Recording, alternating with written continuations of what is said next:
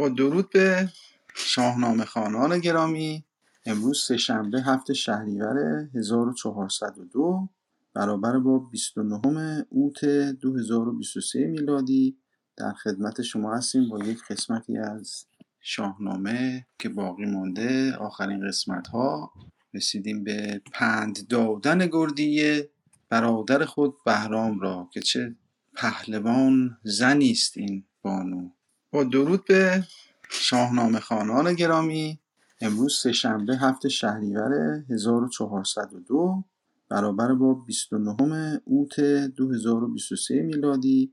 در خدمت شما هستیم با یک قسمتی از شاهنامه که باقی مانده. آخرین قسمت ها رسیدیم به پند دادن گردیه برادر خود بهرام را که چه پهلوان زنی است این بانو.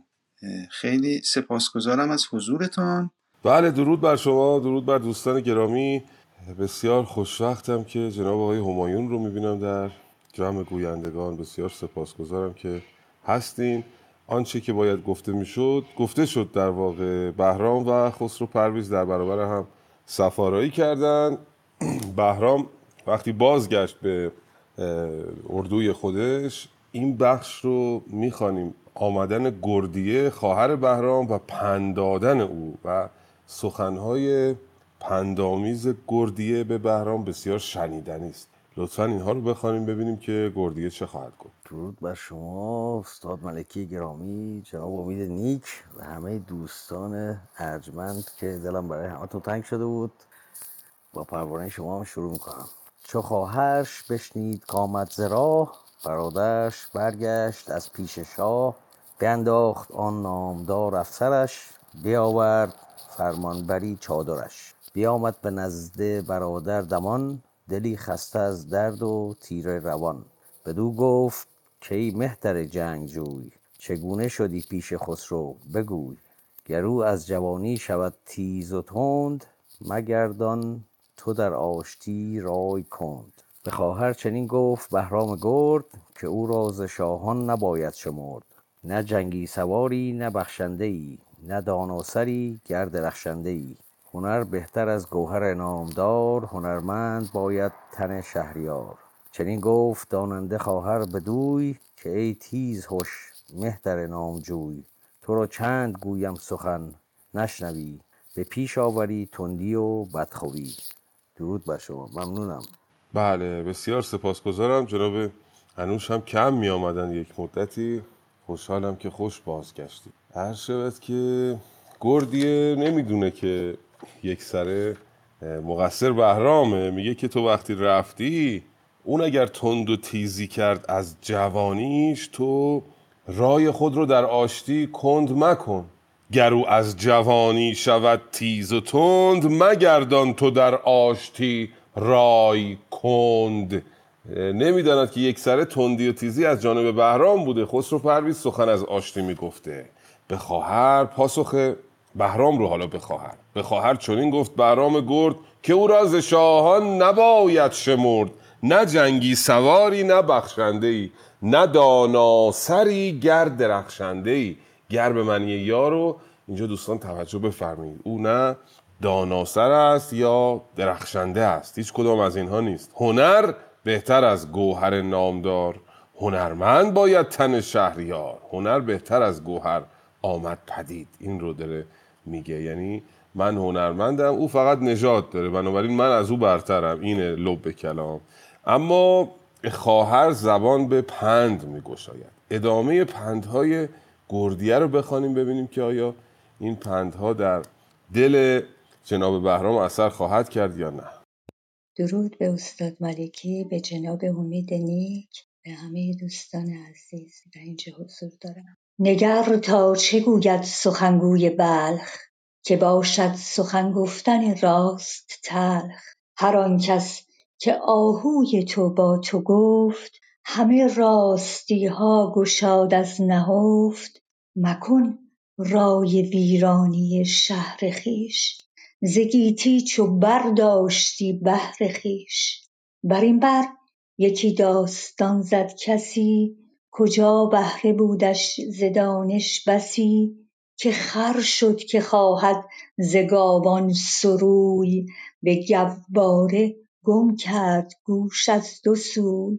نکوهش مخواه از جهان سر به سر. نبود از تبارت کسی تاجور.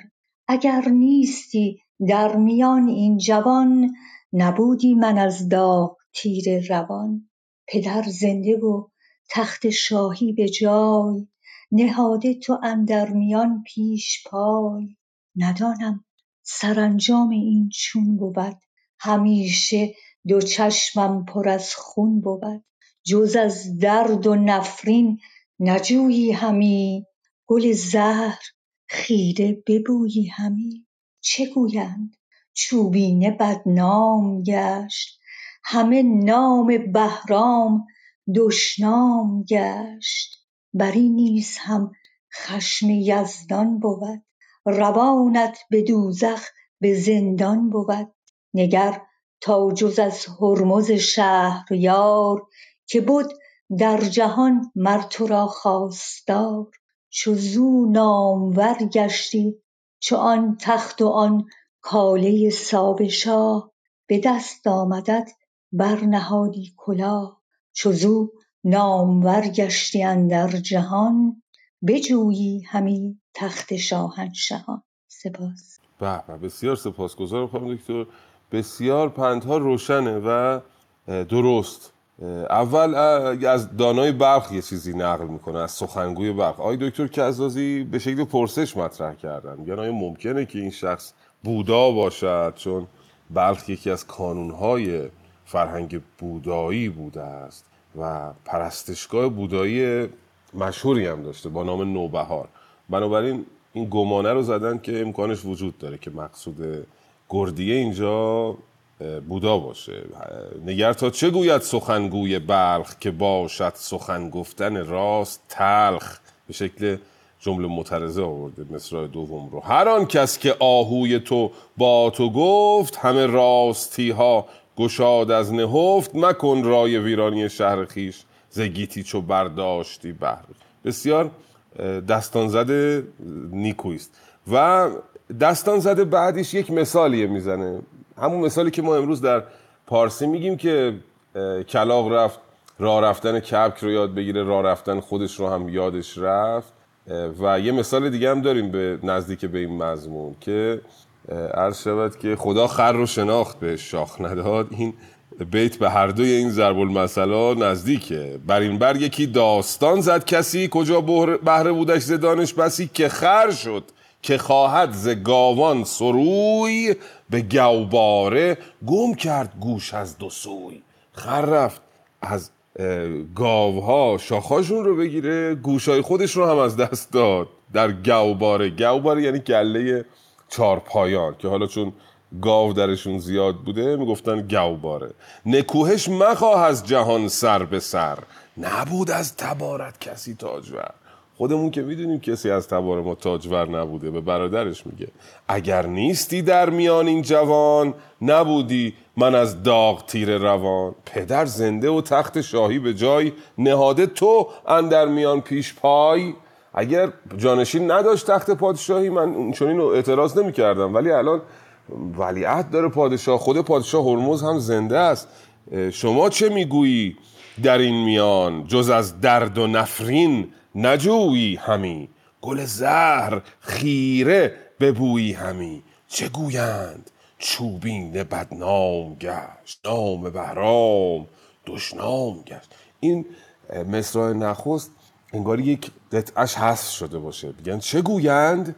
می‌گویند که چوبینه دیگه بدنام شده و نام بهرام هم دیگه دشنام شده. کسی می‌خواد به دیگری یعنی اینقدر نام تو بد شده با این کاری که کردی و تو هنگامی که دست پیدا کردی به تخت و به کالاهای ساوشاه این چونین قره شدی چون تخت همه نیکوی ها ز یزدان شناس مباشن در این تاجور ناسپاس. بسیار زیبا پن میده گردی برادرش. خانم خوشنود علامت تعجب به همراه علامت سوال گذاشتیم. صدا قطع شده یا چیزی رو در نیافتید؟ درود استاد یک لحظه بله صداتون قطع شد و دوباره اومد. الان درسته. بسیار خوب. چیز شد. توفیق اجباری شد که صدای شما رو هم بشنویم. بیتا رو بخون. نوبت من هست استاد. با اجازتون. سپاس از مهر شما. درود بر شما. درود بر امید نیک گرامی و دیگر یاران.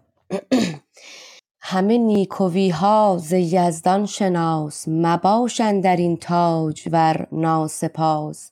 به رزمی که کردی چنین گش مشو هنرمند بودی منیفش مشو. به دل دیو را یار گردی همی به یزدان گنهکار گردی همی. چو آشفته شد هرمز و بردمید به گفتار آیین گشسپ پلید. تو را اندرین صبر بایست کرد نبد بنده را روزگار نبرد. چو او را چنان سختی آمد به روی ز برده بیامد پسر کینه جوی.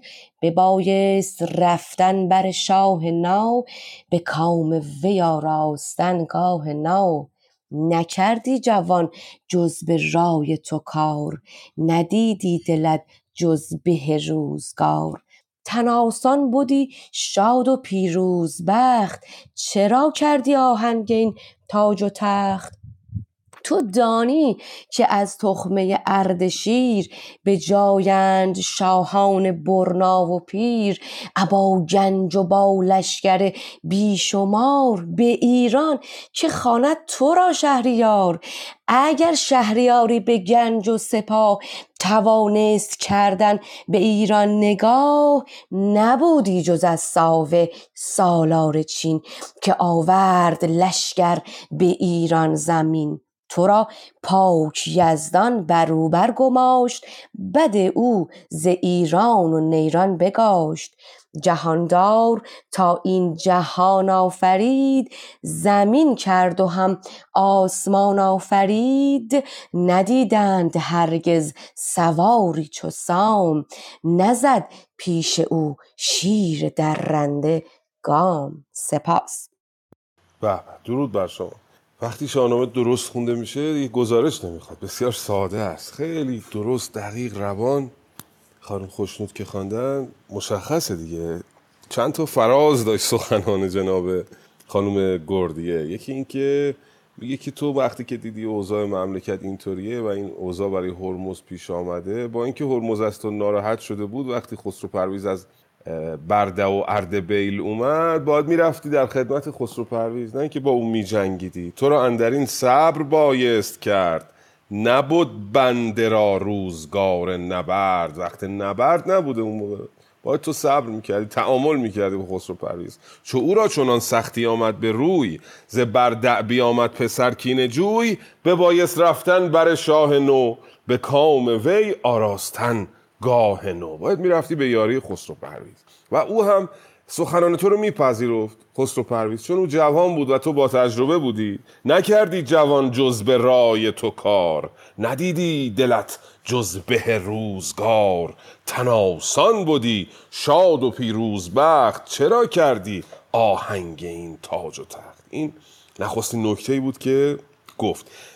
دوم موضوع این که بسیار اردشیر جانشین دارد و اگر بنا باشد که پادشاهی به کسی برسد باز به تو نمی‌رسه. تو دانی که از تخمه اردشیر به جایند شاهان برنا و پیر. ابا گنج و با لشکر بیشمار. به ایران که خواند تو را شهریار؟ این نکته دوم. نکته سوم میگه تو با گنج و سپاه فقط نمی‌تونی شهریاری رو به دست بیاری. ویژگی های دیگه هم لازمه. اگر می‌شد که با گنج و سپاه آدم پادشاهی رو به دست بیاره ساو شاه اقدم بود بر تو. اگر شهریاری به گنج و سپاه توانست کردن به ایران نگاه اگر شهریاری ببخشید به گنج و سپاه توانست کردن به ایران نگاه نبودی جز از ساوه سالار چین که آورد لشکر به ایران زمین. اگر با گنج و سپاه می‌شد پادشاهی رو گرفت ساو شاه. این کار رو می‌توانست می‌توانست کرد. نکته بعدی که میگه باز فکت تاریخی میاره میگه سام با اون عظمتش وقتی بهش پیشنهاد دادن که بیا پادشاه شو بدان مهتران گفت هرگز مباد که جان سپهبد کند تاج یاد که خاک چه پی تخت نوزر کلاه من است. سام با اون عظمتش چنین چیزی رو گفته و تو نباید ادعای پادشاهی می‌کرد. لطفا ادامه پندهای گردیه رو بخوانید. بله درود بر شما استاد ملکی. اه، مهربان و حیدری شما هستید. بفرمایید. بله ظاهرا اه، مشکل نت دارن. جناب همایون بفرمایید ما رو مهمان کنید.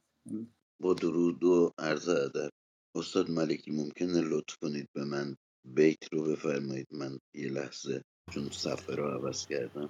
بدان گفتم این ای برادر که تخت نیابد مگر مرد پیروز. بخت بیت 501 از نامه باستان اگر با نامه باستان رو دارید بله ممنونم از لطفتون. بدان گفتم ای بدان گفتم این ای برادر که تخت نیابد مگر مرد پیروز بخت. ندانم که بر تو چه خواهد رسید که اندر دلت شد خرد ناپدید. بدو گفت بهرام کین است راست بر این راستی پاک یزدان گواست. ولیکن کنون کار از این درگذشت دل و مغز من پر ز تیمار گشت. اگر مه شوم گر نهم سر به مرگ که مرگ اندر آید به پولاد ترگ سپاس استاد خواهش کنم یه نکته رو عرض بکنم بعد یه لطف بفرمایید چند تا بیت دیگه بخوانید. نکته جالبی که پیشترم عرض کرده بودیم اینه که اینجا ببینید از زبان بهرام داره بهرام اقرار می‌کنه که من خودم می‌دونم اشتباه کردم. ولی دیگه کار از کار گذشته ولی کن کنون کار از این در گذشت. دل و مغز من پرز تیمار گشت. اگر مه شوم گر هم سر به مرگ. اگر رو ببینید در کار برده یا در معنای یا یا مهتر میشم یا میمیرم دیگه الان که مرگنده را آید به پولاد ترگ. پولاد ترگ عرض کردیم پیشتر. محکمترین نوع پولاده چون باش مخفر می‌سازن دیگه. باید از سر محافظت بکنه بسیار محکمه. اون ارزی که داشتم میگم پیشتر گفتم اینه که اینجا ملاحظه می‌کنید که خود بهرام داره گردن می‌گیره در واقع که او گناهکاره و اشتباه کرده. علالقاعده این چیز نیست منطقی نیست که کسی که در حال جنگه خودش بگه من می‌دونم اشتباه کردم ولی دیگه چاره ای ندارم. این به خاطر اینه که عرض کردم فردوسی از منابع ساسانی استفاده کرده و منابع ساسانی طرفدار خسرو پرویز هستن طرفدار سامانه پادشاهی هستن. او رو سایه خدا جانشین خدا می‌دانن.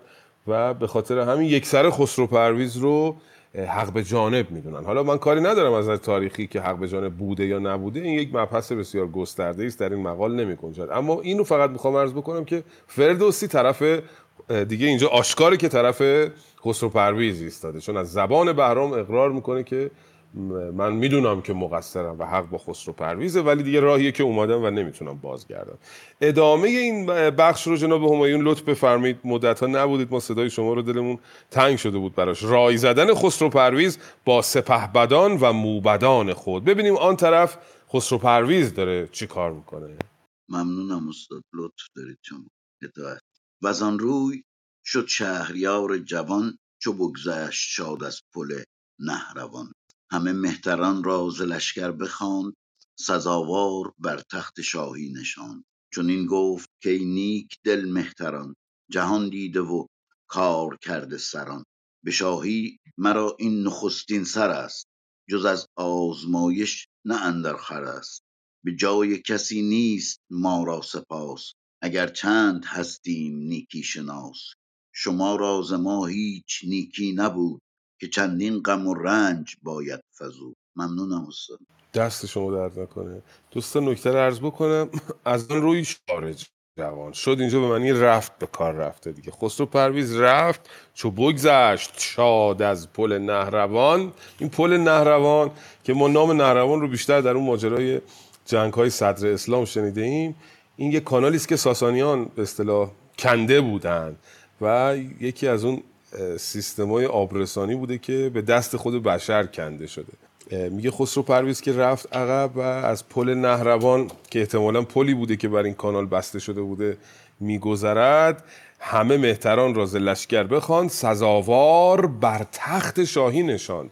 این یک نکته است که چگونه می شود که خودش روی تخت شاهی نشسته اینها رو روی تخت شاهی نشان من گمان می‌کنم به خاطر این بوده که پیشتر دیدیم در داستانهای پیشین پادشاهان ساسانی یادم نیست کدام پادشاه بود که یک تخت بسیار بزرگی داشت که چند ده متر شست متر مثلا عرض این تخت بود و پهناش هم خیلی زیاد بود. انگار تخت یک عرصه ای بوده. فقط مثل الان به یک صندلی یا یک کرسی اطلاق نمی شده که پادشاه روش بشینه. یک عرصه ای بوده که او وقتی نشسته این سزاواران رو بر این تخت نشانده. هم عرض خودش نشانده و داره با اینا مشورت می‌کنه. خیلی دوستانه داره سخن میگه. فردوسی می‌خواد بگه که اینا همه در یک سطح نشستن و دارن رایزنی می‌کنن. احتمالا چون این چیزی باید باشه. بعد به اینا میگه که من تازه پادشاه شدم. به شاهی مرا این نخستین سر است. نخستین سر یعنی آغاز پادشاهی منه. جز از آزمایش نه در خور است. هنوز تجربه نکردم پادشاهی رو آزمایش نکردم.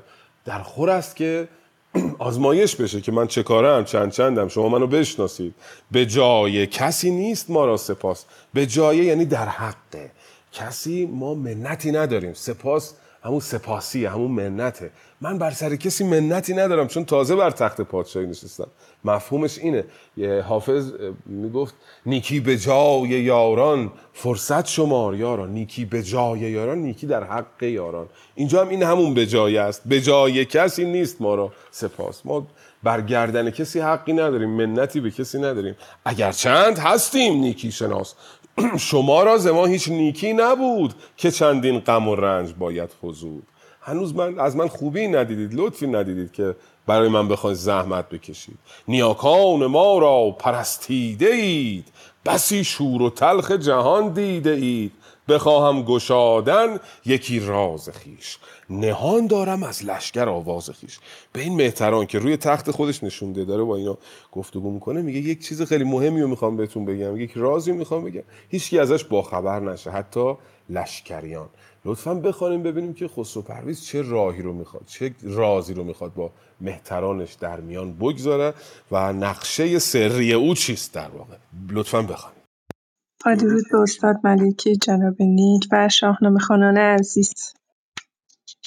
به نام خداوند جان و خرد این برتر اندیشه بر نگذرد خداوند نام و خداوند جای خداوند روزیده رهنمای. سخن گفتن من به ایرانیان نباید که بیرون برند از میان. این گفتن اندیشه من تباه شود چون بگویند پیش سپاه. من امشب سگالیدم تاختن سپه را به جنگ اندر انداختن که بهرام را دیده ام در سخن. سوار است و اسب افکن و کار کن. ندیدم خردمندی اندر سرش نه اندر سر نامور لشکرش. جز از رزم ساوه نگوید سخن. همی نو کند روزگار کهن. همی کودکی بی خرد داندم به گرز و به شمشیر ترساندم. نداند که من شب شبیخون کنم. گر از دل به شب ترس بیرون کنم. اگر یار باشید با من به جنگ چو شب تیره گردد نسازم درنگ.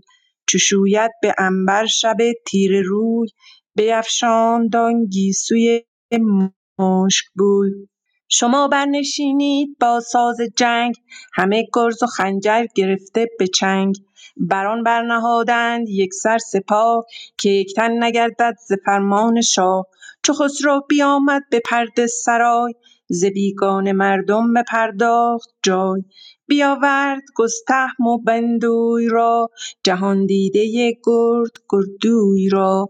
همین کارزار شبیخون بگفت که با او مگر یار باشند و جفت؟ بدو گفت رستم که ای شهریار چرایی چنین ایمن از روزگار؟ با سپاس. بله بسیار سپاسگزارم مهربان. یک لحظه پیش از که خانم شیرین بخوانن من احساس کردم یکی از دوستان می‌خواستن سخنی بگن. شاید جناب همایون یا دوستان دیگری. کسی چیزی می‌خواست بگه دوستان گرامی؟ بله نه نکته ای نبود ظاهرا. من سی ثانیه از دوستان گرامی فرصت می‌خوام الان برمیگردم. 20 ثانیه سی ثانیه. آقای امید نیک اگر آنونسی چیزی دارید لطفا بفرمید سی ثانیه دیگه من برخوام. چه دوستان گرامی. بله. ادامه ماجرای رایزنی خسرو پرویز. اون رازی که می‌خواست بگه به دوستان این بود که من امشب سگالیدم تاختن. سپه را به جنگ اندر انداختن. این نقشه جناب خسرو پرویزی یعنی شبیخون کردن. و به کسی هم نگین که از این گفتن اندیشه من تباه شود چون بگویند پیش سپاه. که بهرام را دیدم دیدم اندر سخن سواری است اسبفگن و کارگون. توی عرصه سخن گفتن لاف زدن بسیار تواناست. اما ندیدم خردمندی اندر سرش نه اندر سر نامور لشکرش. نه در سر خودش خرد دیدم نه در سر لشکریانش. جز از رزم ساوه نگوید سخن. همین نوع کند روزگار کهن. تنها چیزی که بهش استناد می‌کنه و بهش مینازد ماجرای ساوه شاهه. چیز دیگری ندارد برای نازیدن. همین کودکی بیخرد دامندم به گرز و به شمشیر ترساندم نداند که من شب شبی خون کنم. گر از دل به شب ترس بیرون کنم. اینجا هم گر به معنی یا به معنی واژه شرط نیست. امروز ما واژه به عنوان واژه شرط به کار می‌بریم. میگیم میگیم اگر به اصطلاح صبح شد من میرم دنبال کار. این گر به معنی یا. میگه نمی‌دونه بهرام که من شب شبی خون می‌کنم. یا اینو نمی‌دونه که شبها ترس رو از دلم بیرون می‌کنم از شب نمیترسم. اگر یار باشید با من به جنگ چو شب تیره گردد نسازم درنگ. چو شوید به انبر شب تیره روی وقتی که شب با انبر صورتش رو بشوره دوستان آره پرسنیفیکیشن که بهش اشاره کردیم تشخیص شب رو انسانی انگاشته که صورتش رو با انبر انبر نمادگونه سیاهی است در شاهنامه مثل مشک.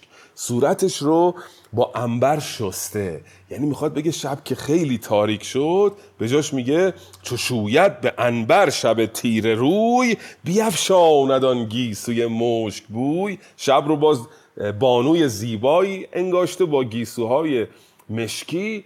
که این گیسوهاش رو وقتی پراگنده می‌کنه یعنی شب تاریک تاریک که میشه شما برنشینید با ساز جنگ. همه گرز و خنجر گرفته به چنگ. بدان برنهادند یک سر سپاه که یک تن نگردد. ز فرمان شاه همه می نشینن بر می نهند برنهادن در شاهنامه یعنی توافق کردن همداستان شدن. همه با پادشاه همداستان میشن توافق می‌کنن که همه حرف شاه رو گوش کنن. البته خواهیم دید بعدا که شوربختانه سربازان خسرو پرویز دلشون با رفتارشون یکی نیست. بعدا به اون خیانت خواهند کرد در این جنگ. به اونجا خواهیم رسید. دو تا رایزن خوب داره جناب خسرو پرویز در این جنگ. همون دو نفری که همیشه همراهش بودن داییاش گستهم و بندوی. گستهم میاد میگه که تو داری اشتباه می‌کنی.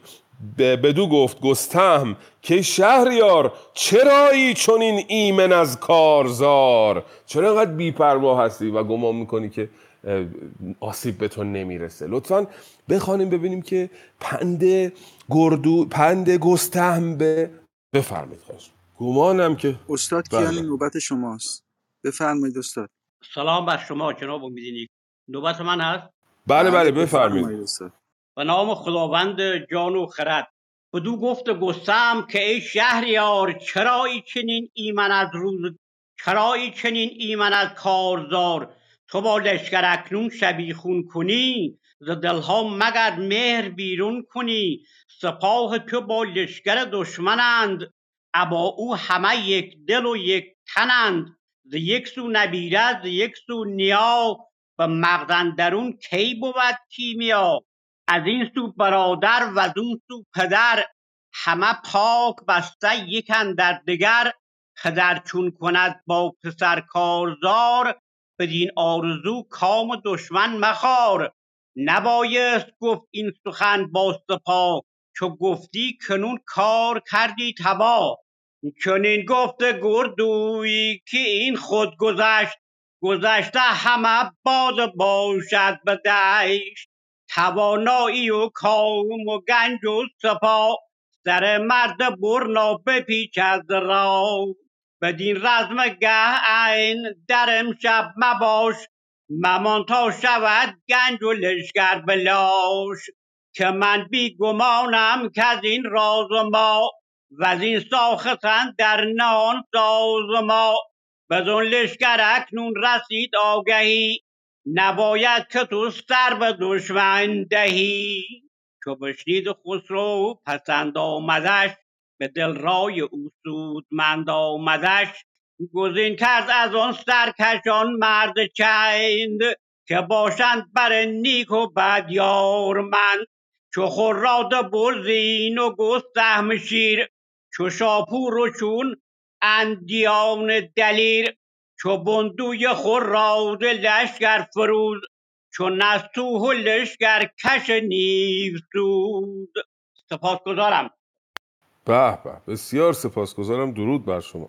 بله دایی های جناب خسرو پرویز نصیحتش می‌کنن. اول گستهم میاد. یادتونه گستهم ما در شاهنامه زیاد داریم. یکیش یکیش گستهم پسر نوزر بود دیگه برادر توس. یه گستهم دیگه داشتیم که گفت هنوز آن زمان گستهم خورد بود در جنگ سهراب و با بیژن خیلی دوست بود. یک گستهم دیگه هم داریم که همین دایی خسرو پرویزه. او میگه که تو داری اشتباه می‌کنی. شبین خون کردن کار اشتباهیه. چرا؟ چون تو در سپاه دشمن ببین جنگ جنگ داخلیه دیگه. در سپاه هر کسی در سپاه توست در سپاه دشمن ممکنه فامیل داشته باشه آشنا داشته باشه و اینها با همدیگه نخواهند جنگید. در لحظه مبادا اینها پشت تو رو خالی می‌کنند سپاه تو با لشکر دشمنند.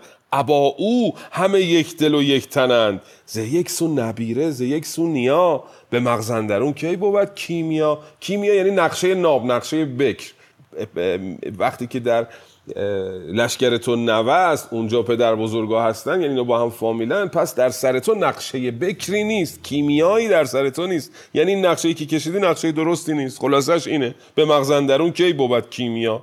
از این سو برادر اوزان سو پدر همه پاک بسته یکن در دگر. پدر چون کند با پسر کارزار بدین آرزو کام دشمن مخار. کام دشمن خاریدن یعنی به کام دشمن رفتار کردن. میگه وقتی که همه این دوتا لشکر با هم فامیلن پدر و پسرن پدر و پسر و پدر بزرگ نوه و پدر بزرگن. تو با این کار کام دشمن میخاری یعنی به کام دشمن رفتار می‌کنی. از اون طرف دوباره گردوی پاشو می‌گذاره وسط دایی دیگه. و اون هم ادامه صحبت های گستم رو میگه. چون این گفت گردوی که این خود گذشت.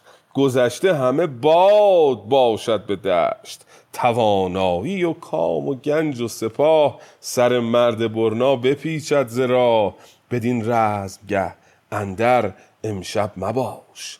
ممان تا شود گنج و یعنی تاراج یعنی یقما میگه که اینجا خودت هم نمون چون لشکر تو به تاراج خواهد رفت. چرا که من بیگمان بیگمانم که از این راز ما از این ساختن در نهان ساز ما بدان لشکر اکنون رسید آگهی.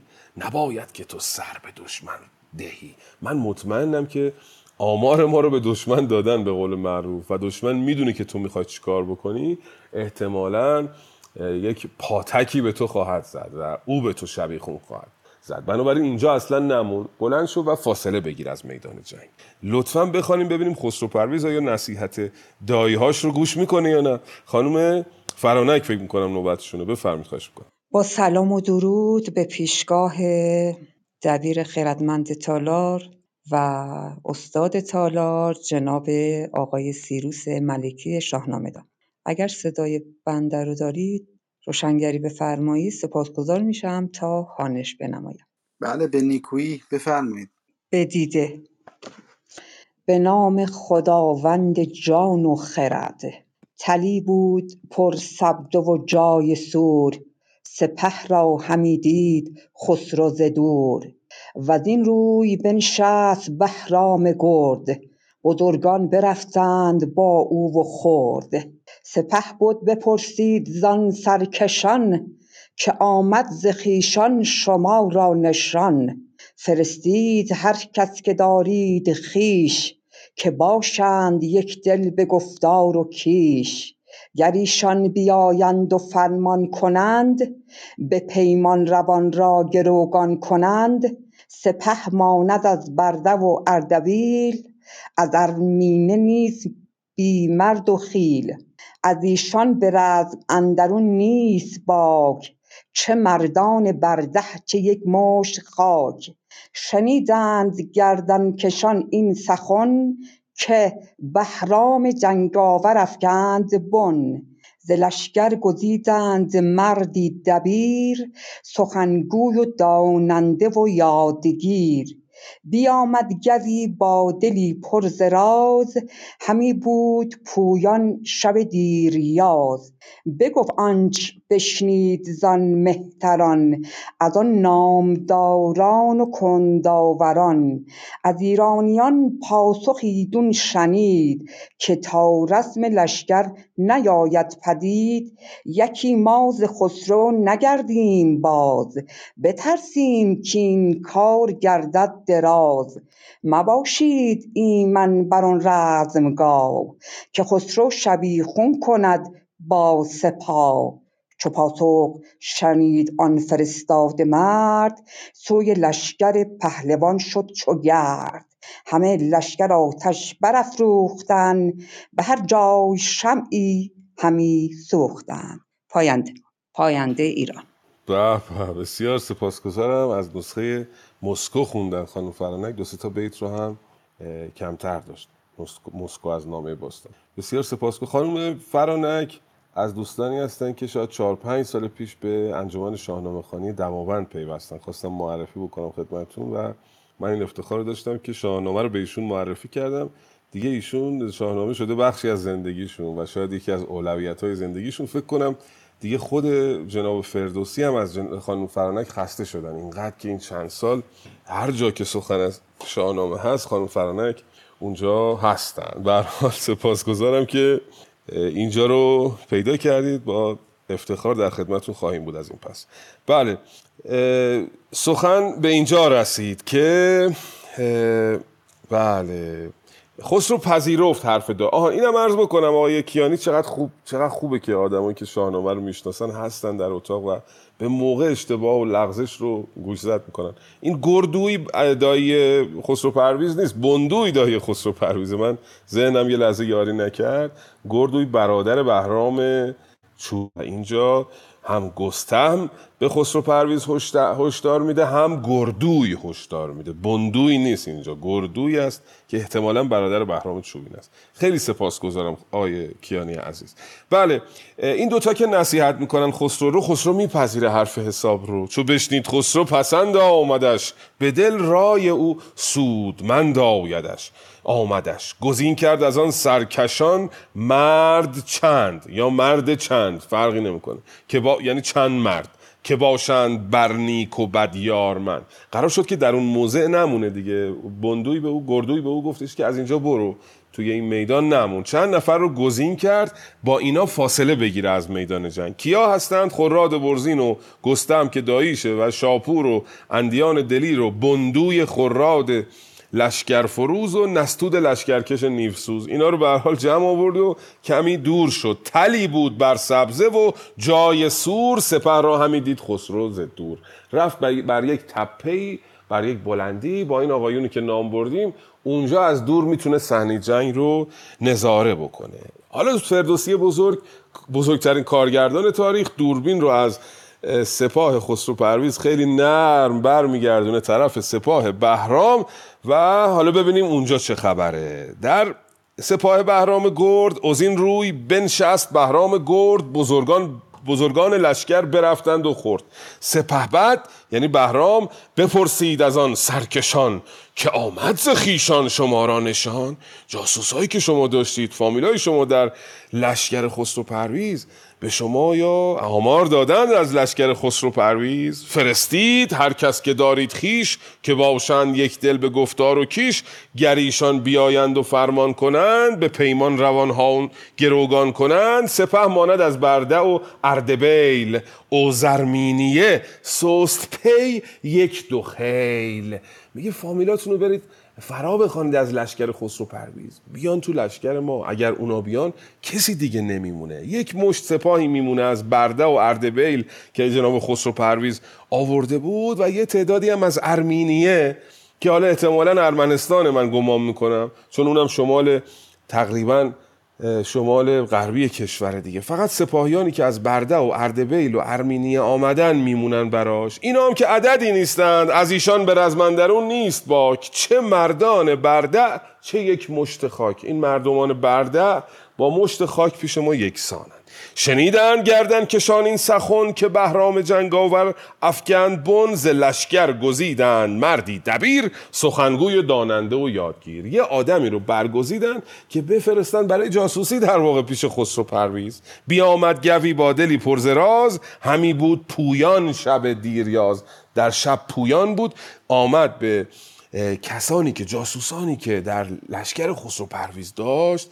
به اینا گفتش که خب چیکار شما می‌خواید بکنید؟ آیا آماده اید که بیاید تسلیم بهرام بشین؟ اینا گفتن یکی ماز خسرو نگردیم باز بترسیم که این لشکر که این کار گردد دراز. از ایرانیان پاسخ ایدون شنید که تا رزم لشکر نیاید پدید یکی ماز خسرو نگردیم باز بترسیم که این کار گردد دراز. تا جنگ شروع نشه ما نمی‌تونیم رها کنیم بیایم. الان یه دفعه ول کنیم و بیایم میترسیم این داستان بشه برای ما. هر وقت که جنگ شروع شد ما پشت خسرو پرویز رو خالی می‌کنیم و میایم به سپاه بهرام. مباشید ایمن بدان رزمگاه که خسرو شبیخون کند. با سپاه حواستونم باشه خسرو پرویز قصد داره که به شما شبیخون کنه. این جناب جاسوس هم میره به بهرام میگه که چه نشستی که خسرو می‌خواد به تو شبیخون کنه. پس تا اینجای کار دوستان گرامی این رو در نظر داشته باشید که سپاه خسرو پرویز در واقع دلش با بهرامه و احتمال داره هر لحظه پشت خسرو پرویز رو خالی بکنه. بریم به سپاه بهرام چوبینه ببینیم اونجا چه اتفاقی خواهد افتاد. در خدمتون است درود بر شما استاد.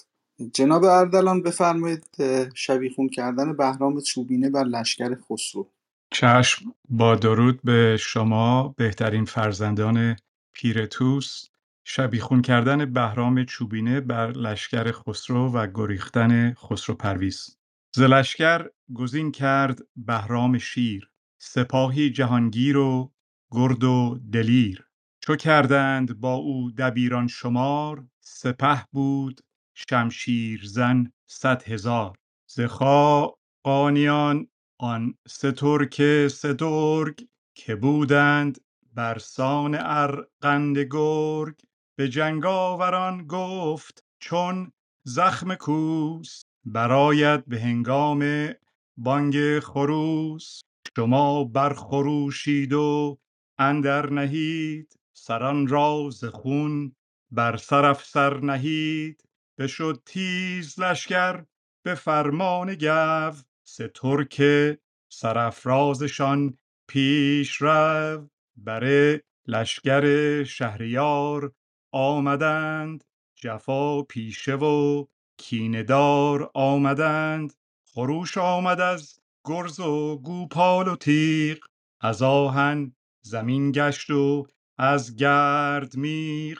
همی گفت هر کس که خسرو کجاست که امروز پیروزی روز ماست به بالا همی بود خسرو به درد.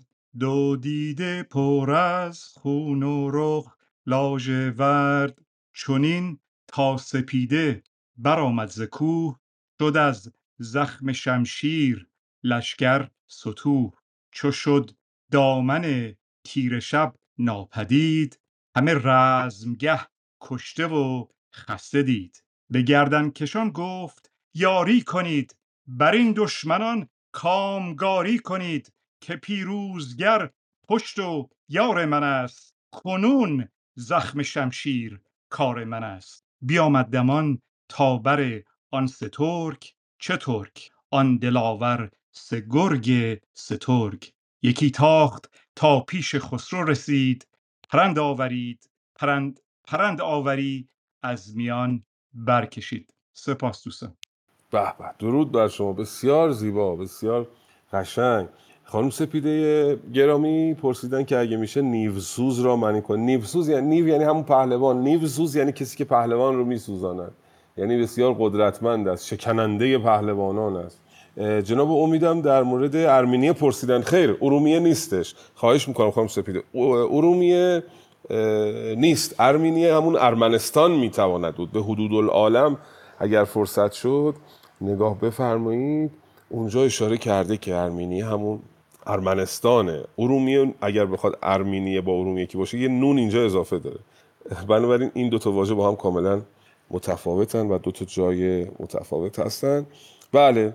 حالا ببینیم بهرام چه می‌کنه. زلشگر گزین کرد. بهرام شیر سپاهی جهانگیر و گرد و دلیر. چو کردن با او دبیران شمار سپه بود شمشیر زن صد هزار. با صد هزار لشکر می‌خواد شبیه خون کنه به سپاه خسرو. زخاقانیان آن سترگ سترگ سترگ سترگ که بودند بر سان ارقنده گرگ. ارقنده یعنی خشمگین. به جنگاوران گفت چون زخم کوس براید به هنگام بانگ خروس شما برخروشید و اندر نهید. سران راز خون بر سر افسر نهید سه تا ترکی هم که از خاقانیان آمده بودن همراه بهرام به اونها هم دستور داد که وقتی که بانگ خروس در آمد و سر بانگ خروس زخم کوس میاد یعنی صدای تبل میاد شما حمله بکنید. بشد تیز لشکر به فرمان گو سه ترک سرفرازشان پیش راو اون سه تا ترک خاقانی جلو می‌رفتن و لشکر هم همراهشون بر لشکر شهریار آمدند جفا پیشه و کیندار آمدند. خروش آمد از گرز و گوپال و تیغ از آهن زمین گشت و از گرد میغ.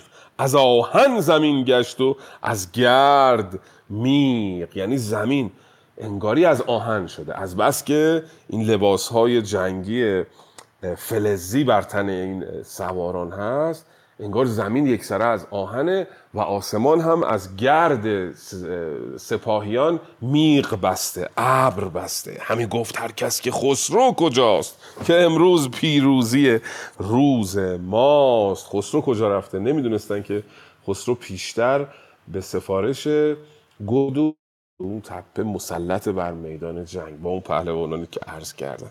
چون جان پادشاه خیلی مهمه. بعدا هم می‌بینیم که پادشاه در جاهای دیگه میگه که من فرزندی ندارم و اگر در این جنگ از بین برم ایران بی سر و سامان میشه و به خاطر همین جان خودش رو در امان نگه داشته دور از لشکر نگاه داشته. اساسا وارد شدن مستقیم پادشاه در جنگ کار عاقلانه نیست. پیشتر در جنگ کیخسرو جنگ بزرگ کیخسرو افراسیاب که دیشب خانم تامین زحمت میکشیدن نصرش رو میخوندن اونجا پسر افراسیاب پشنگ یا شیده دو تا اسم داره این بچه. او میاد و هماورد میطلبه. کیخسرو میره میگه من خودم با تو میجنگم. چون تو از تخمه پادشاهانی و برای من ننگ نیست که با تو بجنگم. اونجا بعدها خیلی کیخسرو رو سرزنش می‌کنن که چطور خودت شخصا وارد جنگ شدی با شیده. بنابراین وارد شدن پادشاهان به صورت مستقیم در جنگ کار پسندیده ای نبوده ولی خیلی از پادشاهان رو داریم که رأسا وارد جنگ میشن. مثل بهرام چوبینه خودش در چهارسوی لشکر میتازه.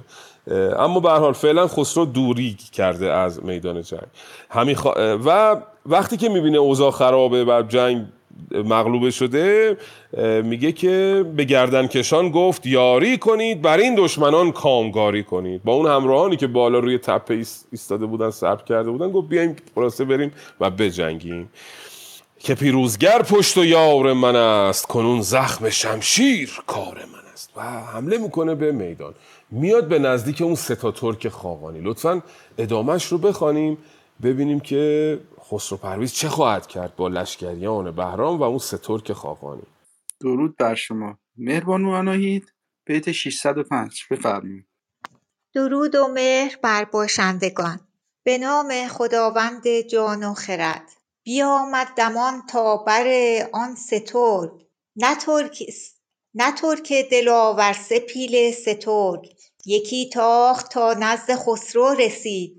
پرندآوری از میان برکشید. همی خواست زد بر سر شهریار سپر بر سر آورد شاه سوار. به زیر سپر تیغ زهر آبگون بزد تیغ و انداختش سرنگون. خروشید کای نامداران جنگ زمانی دگر کرد باید درنگ. سپاهش همه پشت برگاشتند جهانجوی را خوار بگذاشتند به بندوی و گستهم گفت آن زمان که اکنون شدم زین سخن بدگمان. رسیده مرا هیچ فرزند نیست.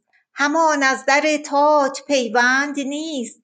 اگر من شوم کشته در کارزار جهان را نماند یکی شهریار. بدو گفت بندوی کای سرفراز بدین روز هرگز مبادت نیاز. سپه رفت اکنون تو ایدر مهی است که کس در زمانه تو را یار نیست. به زنگوی گفت آن زمان شهریار که ایدر برو تازیان تا تخار. از این ماندگان بر سواری هزار. بر آن رزمگاه آنچ یابی بیار. سراپرده دیبه و گنج و تاج همان بدره و برده و تخت عاج پیروز باشید پاینده ایران. تندرست باشید تندرست باشید، مهربان. بله جناب خسرو پرویز که دید وضعیت اینطوریه دیگه خودش وارد جنگ شد و حمله کرد. بیامد دمان تا بر آن سه ترک. چه ترک؟ آن دلاور سه گرگ سه ترک. یکی تاخت تا پیش خسرو رسید. پرنداوری از میان برکشید. یکی از این سه خاقانی ترک خاقانی شمشیر آب داده رو پرنداور رو از میان برکشید. میان در واقع این نیام شمشیر رو بر میانشون می آویختن بنابراین وقتی میگه از میان برکشید یعنی از اون نیامی که در میان او بود برکشید. اینو بهش میگن مجاز خانم سپیده. یادتون هست در نشست پیشین در نشست های حضوری تهران که در مورد مجاز صحبت کردیم گفتیم هر مجازی یه علاقه ای علاقه ای داره در یه همراهیه. چون نیام به با میان همراهه او به جای اینکه بگه شمشیر رو از نیام کشید میگه شمشیر رو از میان کشید. مجاز به علاقه مجاورت در واقع. چون نیام در مجاورت میان انسان است در مجاورت کمر انسان است. یه توضیح فنی بود در مورد آرایه مجاز. یکی از آرایه های علم بیان. یکی تاخت تا پیش خسرو رسید پرنداوری از میان برکشید. همی خواست زد بر سر شهریار سپر بر سر آورد شاه سوار. به زیر سپر تیغ زهراب گون بزد تیز و انداختش سرنگون. صحنه پردازی فردوسی رو ببینید. دوستان با جزئیات میگه که این خاقانی ترک رو کشیده که بزنه بر سر خسرو پرویز. خسرو پرویز سپر رو بر روی سرش آورده. از زیر سپر این شمشیری که با زهر آب داده شده بوده می‌کشه و این خاقانی رو می‌کشه. خروشید همزمان که او رو می‌کشه. ببینید چقدر فردوسی قشنگ توصیف. انگاری که داره فیلم برداری می‌کنه. خورشید که این نامداران جنگ زمانی دگر کرد باید درنگ. الان وقت درنگ نیست. یه وقت دیگه استراحت کنید. یه زمان دیگه درنگ کنید. الان وقت جنگه. اما سپاه بیمعرفت خسرو پرویز سپاهش همه روی برگاشتند جهانجوی را خار بگذاشتند سپاهیانش رفتند همونطوری که قول داده بودند به بهرام پشت خسرو پرویز رو خالی کردند و خسرو پرویز دید تنها مونده. به بندوی و گستهم گفت آن زمان که اکنون شدم زین سخن بدگمان. الان بد به دلم افتاده. رسیده مرا هیچ فرزند نیست. همان از در تاج پیوند نیست. کسی رو ندارم از نزدیکانم برای که در, در خور تاج باشه. اگر من شوم کشته در کارزار جهان را نماند یکی شهریار. اگه منو اینو بکشن تنها موندم. مملکت بی سر و صاحب میشه. بدو گفت بندوی کی سرفراز. بدین روز هرگز مبادت نیاز. سپه رفت اکنون تو ایدر مایست که کس در زمانه تو را یار نیست. سپاه رفته تو هم وای نستا و فرار کن. لطفا ادامش رو بخونیم ببینیم که خسرو پرویز چگونه فرار خواهد کرد و چه بر سر او خواهد آمد. درود بر شما. مهربان شهتاج بفرمایید. درود و مهر به همه عزیزان و دوستداران همراه در تالار استاد گرامی جناب سیروس ملکی مدیر اتاق آقای امید نیک و همه دوستان عزیز در قسمت گوینده. چه بیتی پس شروع کنم؟ 589 مرسی. به زنگوی گفت آن زمان شهریار که از ایدر برو تا زنان باد تو خوار. از این ماندگان بر سواری هزار بر آن رزمگاه آنچه یابی بیار سراپرده و دیبه و گنج و تاج همان برده و بدره و تخت عاج. بزرگان بنه برنهادند و گنج فراوان به بردن کشیدند رنج. همانگه یکی اژدهافش درفش پدید آمد و گشت گیتی بنفش. پس اندر همی راند بهرام گرد به جنگ از جهان روشنایی ببرد. رسیدند بهرام و خسرو به هم. دلاور دو جنگی دو شیر دژم چو پیلان جنگی برآشوفتند. همی بر سر یکدیگر کوفتند. همی گشت بهرام. چون شیر نر سلیحش نیامد برو کارگر. برین گونه تا خور گنبد بگشت. برین گونه تا خور ز گنبد بگشت از اندازه آویزش اندر گذشت. از اندازه آویزش اندر آویزش یعنی همون جنگ دیگه یعنی غروب شد. خورشید که از گنبد گشت رفت پایین دیگه بی اندازه شد. جنگ میان این دو لشکر. ببخشید خانم خیلی هم عالی مرسی از شما سپاس از شما. از اندازه آویزش اندر گذشت. خوار آن زمان پیش خسرو, رسید که گنج و بنه زان سوی پل کشید. چو بشنید خسرو به گستهم گفت که با ما کسی جنگ را نیست جفت. که ما ده تنیم این سپاهی بزرگ به پیش اندرون پهلوانی سترگ. سپاس و درود که به من گوش کردین. بیت 602 به 601 به دست شما درد نکنه بسیار سپاسگزارم.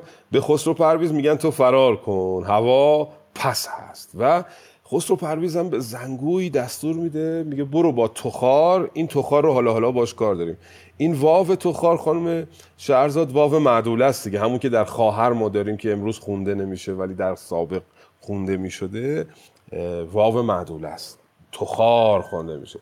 خسرو پرویز به زنگوی میگه برو با تخار بنه رو بردار بیار و هر چی که ما داریم در اون میدان رزم باقی مانده اونا رو بردار بیار که فرار کنیم دیگه. سراپرده و دیبه و گنج و تاج همان برده و بدره و تخت آج.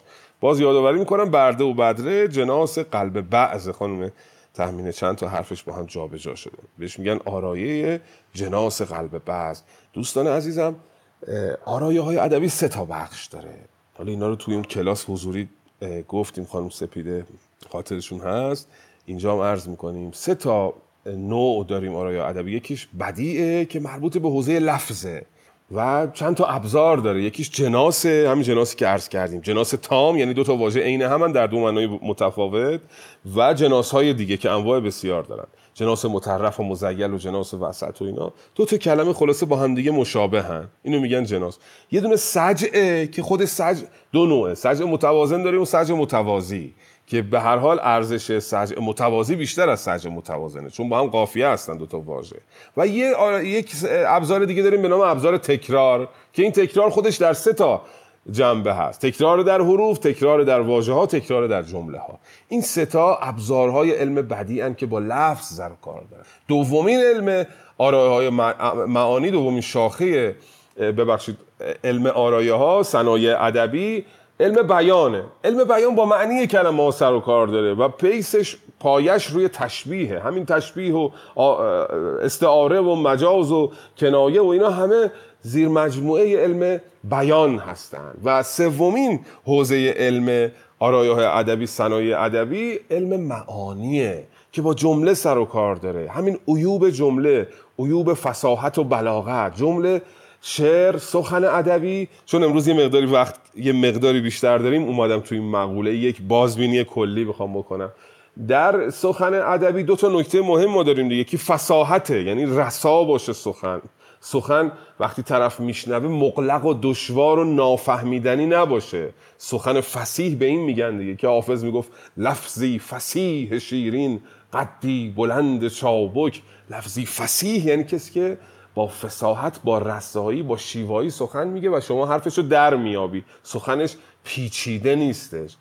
و بحث بلاغت هست. بلاغت یعنی رسایی سخن بلندی سخن و معناش ترجمهش در علم معانی میشه به مقتضای حال و مقام سخن گفتن. یعنی شما وقتی داری حرف می‌زنی به مقتضای اون جمع شنونده یا اون مخاطب سخن بگی. وقتی داری کلام ادبی میگی در بستر سبک خراسانی شعر میگی در مقتضای حال و مقام سبک خراسانی شعر بگی. وقتی داری حماسه میسرایی در مقتضای حال و مخاطب حماسه سخن بگی. واژهات حماسی باشه صحنه پردازیات حماسی باشه تمثیلات همه چیز حماسی باشه. اینو میگن بلاغت و علم معانی به حوزه بلاغت و فساحت مربوط میشه و جمله جمله اتناب داره یعنی طولانی کردن جمله ایجاز داره کوتاه کردن جمله یه عیوبی داره جمله مثل ضعف تعلیف ضعف تعلیف یعنی به هم ریختگی ساختار جمله.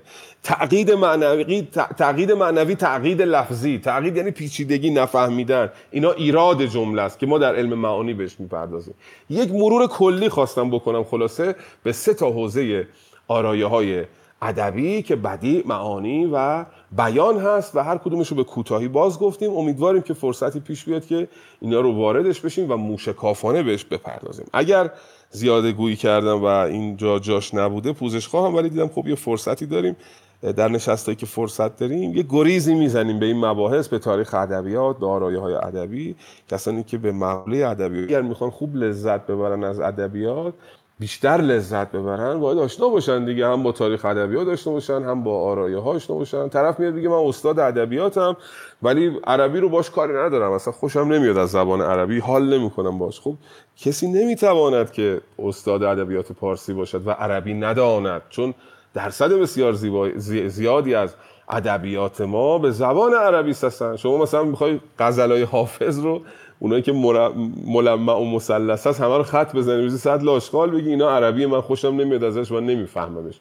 و خب پس تو نمی‌تونی استاد یعنی یک آدم کارکشته ای باشی در ادبیات. مثلا غزل سعدی رو میندازم دور اصلا خوشم نمیاد. سعدی میگه سل المساون اورکبن تهیم و فلفلواتی تو قدر آب چه دانی که در کنار فراتی؟ من حال نمی کنم اصلا نمی‌خوام اینو. نمیشه باید تاریخ ادبیات بدانی عروض قافیه بدانی آرایه ادبی بدانی آرای ادبی بدانی عربی رو بدانی با متون عرفانی آشنا باشی با متون التماسی آشنا باشی. بعد بگی من مسلط به ادبیاتم. نه اینکه فقط چهار تا غزل رو بلدم بگم آقا من دیگه هیچ کیو در این استادان ادبیات پارسی که در دانشگاه تدریس می‌کنن همشون یک مش آدم خوب بلد مثلا ناخوب هستن. خب این که سخن درستی نیستش. این یک, یک گزاره کلی است شاید برخی از استادان ادبیات دارن درس میدن ولی به اندازه کافی نمی‌دانن ولی اینکه بگی آ همه رو ولش کن. اینا که دانشگاه تحصیلات آکادمیک دارن اینا رو ولش کن. اونایی که دلی ادبیات یاد گرفتن اونا مشتی کارشون درست. ببخشید. برمیگردیم به داستان بهرام و خسرو پرویز و ادامه پیدا می‌کنه این جنگ. این بنه رو این اموال رو دستور میده. تخار و در واقع زنگوی از میدان جنگ به در ببرند. همون لحظه که دارن به در می‌برن هنر فردوسی از گوشه میدان درفش اجدا و پیکر رستم پیدا میشه. درفش اجدا و پیکر رستم دست بهرام بود دیگه. هرمز رو به بهرام داده بود. از اون دور میاد. شما انگار داری سریال نگاه می‌کنی. صحنه جنگ رو می‌بینی. خسرو پرویز فرار کرده. دارن اموالش هم دنبالش می‌برن. از اون طرف بهرام پیروز میدان داره با درفش رستم میاد. همانگه یکی اجده ها فشت رفش پدید آمد و گشت. گیتی بنفش. اینقدر این درفش عظمت داره که انگار دنیا بنفش شده. یادتون هست داستان رستم و سهراب؟ وقتی پیکر رستم رو میارن تو گفتی نه نه بر تخت نشسته. تو گفتی همه تخت سهراب بود. انقدر او عظیمه که همه تخت انگار سهرابه. اینجا میگه انگار همه گیتی بنفشه. رسیدن بهرام و خسرو به هم. دلاورد و جنگی دو شیر دو جم این دوتا دلاور به هم می‌رسن. چو پیلان جنگی براشوفتند همی بر سر یکدیگر کوفتند همی گشت بهرام چون شیر نر سلیحش نیامد بر او کارگر. بر این گونه تا خور ز گنبد بگشت از اندازه آویزش اندر گذشت. تا غروب اینا با هم جنگیدن بی اندازه با هم دیگه آویختن گلاویز شدن بهرام و خسرو پرویز. تخار آن زمان پیش خسرو رسید که گنج و بنه زان سوی که تخار دیگه گنج و بنه رو به دستور خسرو پرویز برده اون سوی پل نهروان برگشته اومده پیش خسرو. چو بشنید خسرو به گستهم گفت که با ما کسی جنگ را نیست جفت. دیگه یاری نداریم کسی برامون نمونده که ما ده تنیم. این سپاهی بزرگ به پیچندرون پهلوانی سترگ. از این لشکر بزرگ ده نفر فقط مونده. هزیمت به هنگام بهتر ز جنگ. چو تنها شدی نیست جای درنگ.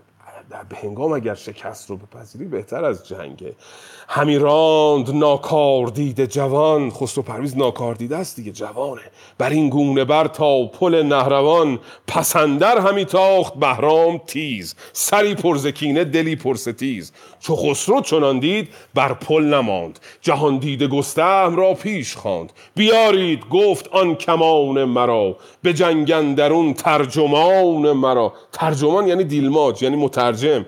چرا به پ- کمان میگه مترجم؟ میگه ترجمان. چون اون دلیری خسرو پرویز رو به منصه ظهور میرساند. یعنی زبان دل رو زبان, زبان شجاعت رو به زبان تیر بدل می‌کنه. به خاطر این به کمان میگن ترجمان. ترجمان منو بیارید.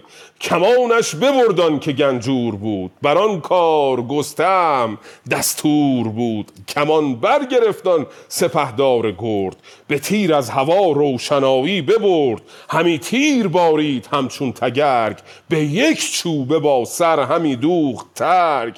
پسندر همی تاخت کمانی به دست اژدهایی به زیر. ببینید فردوسی آمدن بهرام رو چجوری توصیف می‌کنه؟ وقتی خسرو پرویز داره مثل تگرگ بر سر او تیر میباره بهرام داره میتازه یک کمان به دست داره یک اژدها به زیر داره. همون اسب اژدها استعاره از اسبشه. به دستندرون جز کمانی نداشت بر آن باره برگستوانی نداشت. برگستوان به زرهی میگن که بر روی ابر اسب میپوشن دیگه. او به- خاطر که تون بتازه در جنگ هر وقت می‌خواستن تون بتازن برگستوان اسب رو پاره می‌کردن. چون سنگین بوده. اسب سبک می‌شده میتاخته. خسرو پرویز از دور می‌بینه بهرام داره میاد یه دونه کمان دستشه. اسبش هم برگستوان نداره. چو خسرو چنان دید برگشت شاد دو زاغ کمان را به زه برنهاد دو زاغ کمان دو گوشه کمان رو میگن که دو تا... که زه رو که معمولا از چرم گوز یا چرم های دیگه است میندازن به این دو زاغ. می‌کشن این کمان رو میندازن به این دو زاغ و کمان رو بهش تیر می‌گذارن و می‌کشن. یکی تیر زد بر بر بارگی که شد کار آن باره یک بارگی. با یه تیر کار باره کار اسب بهرام یک سره شد. یعنی جان از تن اسب خارج شد. پیاده سپهبد سپر برگرفت به بیچارگی دست بر سر گرفت. بهرام پیاده شد. یلان سینه پیش اندر آمد چو گرد. چو گرد گرد نمادگونه تندی است. هر جا فردوسی در شاهنامه می‌خواد بگه تند اومد میگه چو گرد آمد. یلان سینه پیشندر آمد چو گرد. جهانجوی کی داشت او را به مرد؟ خسرو پرویز اصلا یلان سینه رو به چیزی نمی‌گرفت. همان در زبان اسب وی را بخست. پیاده یلان سینه از پل بجست. سپه بازگشت از پل نهروان هر آن کس که بودند. پیر و جوان چو بهرام برگشت خسرو چو گرد پل نهروان سر به سر باز کرد. از خسرو پرویز از پل نهروان گذشت. یلان هم اومد این طرف پل بهرام هم برگشت اومد این ور تو پل. خسرو پرویز پل نهروان رو باز کرد. باز کرد یعنی خراب کرد دیگه که نتونن اینا پشت سرش برن. همی راند غمگین سوی تیسفون پر از درد دل دیدگان پر ز خون. در شارستان را به آهن ببست. به انبوه اندیشگان برنشست. زهر برزنی مهتری را بخواند. به دروازه بر پاسبانان نشان ببخشید من زیاد خوندم. دیدم امروز تعداد شمار خوانندگان کمه. گفتم چند تا بیت بخونم. این صحنه مقدار پیچیده بود احتیاج به بازگفتن داشت. اه، ببخشید که سرتون رو درد آوردم. اینجا که ایستادیم خسرو پرویز شکست خورده عقب نشینی کرده رفته توی تیسفون در و بسته و داره قصه می‌خوره. بهرام هم پیروزگر و پیروزمند به زودی بر تخت پادشاهی ایران خواهد نشست. جناب امید اگر دوستی مانده که نخوانده باشد چند بیت از این بخش بیچارگی خسرو پرویز رو بخواند اگر نه که نشست رو به پایان ببرد. بله درود بر شما. استاد اگه اجازه بدین خودم هم یه چند بیتی می‌خوانم گزارشی بذاریم برای دفعه بعد. خب دوستان قبل از اینکه من شروع کنم به خواندن از همه عزیزانی که تازه به ما پیوستن اه، خواهش می‌کنیم که اونا هم بیان با ما شاهنامه بخونن. تمامی این برنامه ها در پادکستی به نام شاهپاد ضبط میشه. و همچنین این برنامه ها به صورت مستقیم در یوتیوب ادب پارسی که لینکش رو گذاشتم بالا هم می‌توانید بیت ها رو دنبال کنید از روی تصویر. گریختن خسرو به روم و کشته شدن پدر او است. و آن جایگه شد به نزد پدر. دو دیده پر از خون و خسته جگر. چو روی پدر دید بردش نماز. همی بود پیشش زمانی دراز. بدو گفت کاین پهلوان سوار که او را گزین کردی ای شهریار. بیامد چو شاهان که دارند فر سپاهی بیاورد بسیار مر. بگفتم سخن هر چه باید ز بر او پند من بر نبد سودمند. همه جنگ و پرخاش بد کام اوی که هرگز مبادا روان نام اوی. درود بر همه شما گرامیان. بسیار لذت بردم از همه کسانی که اومدن شاهنامه خوندن. سپاس ویژه دارم. تمام عزیزانی که مهر دارن و همیشه همراه ما هستن در قسمت شنوندگان. هم سپاسگزارم.